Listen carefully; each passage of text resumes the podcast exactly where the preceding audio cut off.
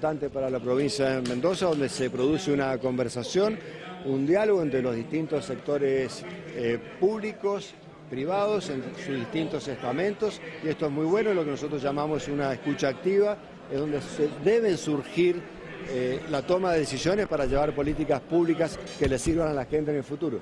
Acá en el sur provincial, el vaqueano, el trasvase, son algunas de las iniciativas que se esperan que, se activen a partir de lo que sucedió con Portesoro del Viento, que generó tantas dudas después del laudo que nunca salió, ¿no?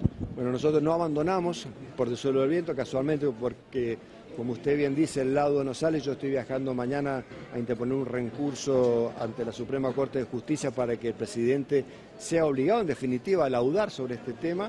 Pero no obstante, nosotros estamos llevando adelante el proceso licitatorio del Vaquiano, que es una obra tan importante para San Rafael, que va a generar no menos de mil puestos de trabajo en forma directa, 1.500 en forma indirecta. Vamos a generar eh, un polo turístico importantísimo para, el sur, eso ya está en marcha, nosotros pretendemos estar licitando en marzo, abril del año que viene para que la obra comience a, fin de año, así que son dos obras muy importantes para el sur y para el desarrollo de toda la provincia. El tema del agua va a ser preocupante este verano, ustedes también lo han previsto en algunas iniciativas en la legislatura, ¿cómo han avanzado esa?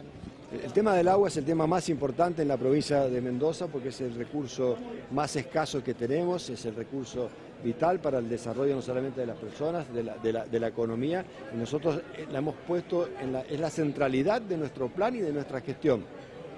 Por eso el convenio que hemos realizado con el gobierno de Israel, por eso todas las obras que estamos llevando adelante y reformas que estamos, como ser el programa que estamos alargando Mendoza Eficiencia, es para que la gente pueda acceder con una importantísima ayuda del Estado del 40% de la inversión al riego eh, por, por goteo. Son todas transformaciones que tenemos que estar haciendo para que las generaciones futuras, dentro de 30, 40, 50 años, no nos culpen a nosotros de no haber pensado lo que tenemos que pensar en este momento para el desarrollo. ¿El convenio de las cámaras de seguridad con el intendente, gobernador, qué puede decir? Eso vamos a incorporar las cámaras que el intendente ha comprado, que son 25 a las 114, que ya están funcionando acá en el departamento de, de San Rafael. Y esto, sin lugar a dudas, es un elemento no solamente disuasivo, del delito, sino también es un elemento fundamental para el esclarecimiento de delitos que nos ha llevado en la provincia a tener cerca del 95% de resolución en aquellos delitos graves. Así que mientras más cámara mejor y las que podamos incorporar del sistema privado al sistema público, que es de alta tecnología, también bienvenidas sean. Muchas gracias. Respecto a la conectividad, eh, gobernador. Respecto a la conectividad, te agradezco la, pregunta, bueno, no lo dije en el discurso, nosotros estamos alargando el Mendoza Activa Conectividad, por el cual ya está funcionando para que haya conectividad en todas las zonas rurales y en todas aquellas zonas turísticas que no tienen. De hecho, ya hay empresas acá del sur que están trabajando en ese sentido. Muchas gracias.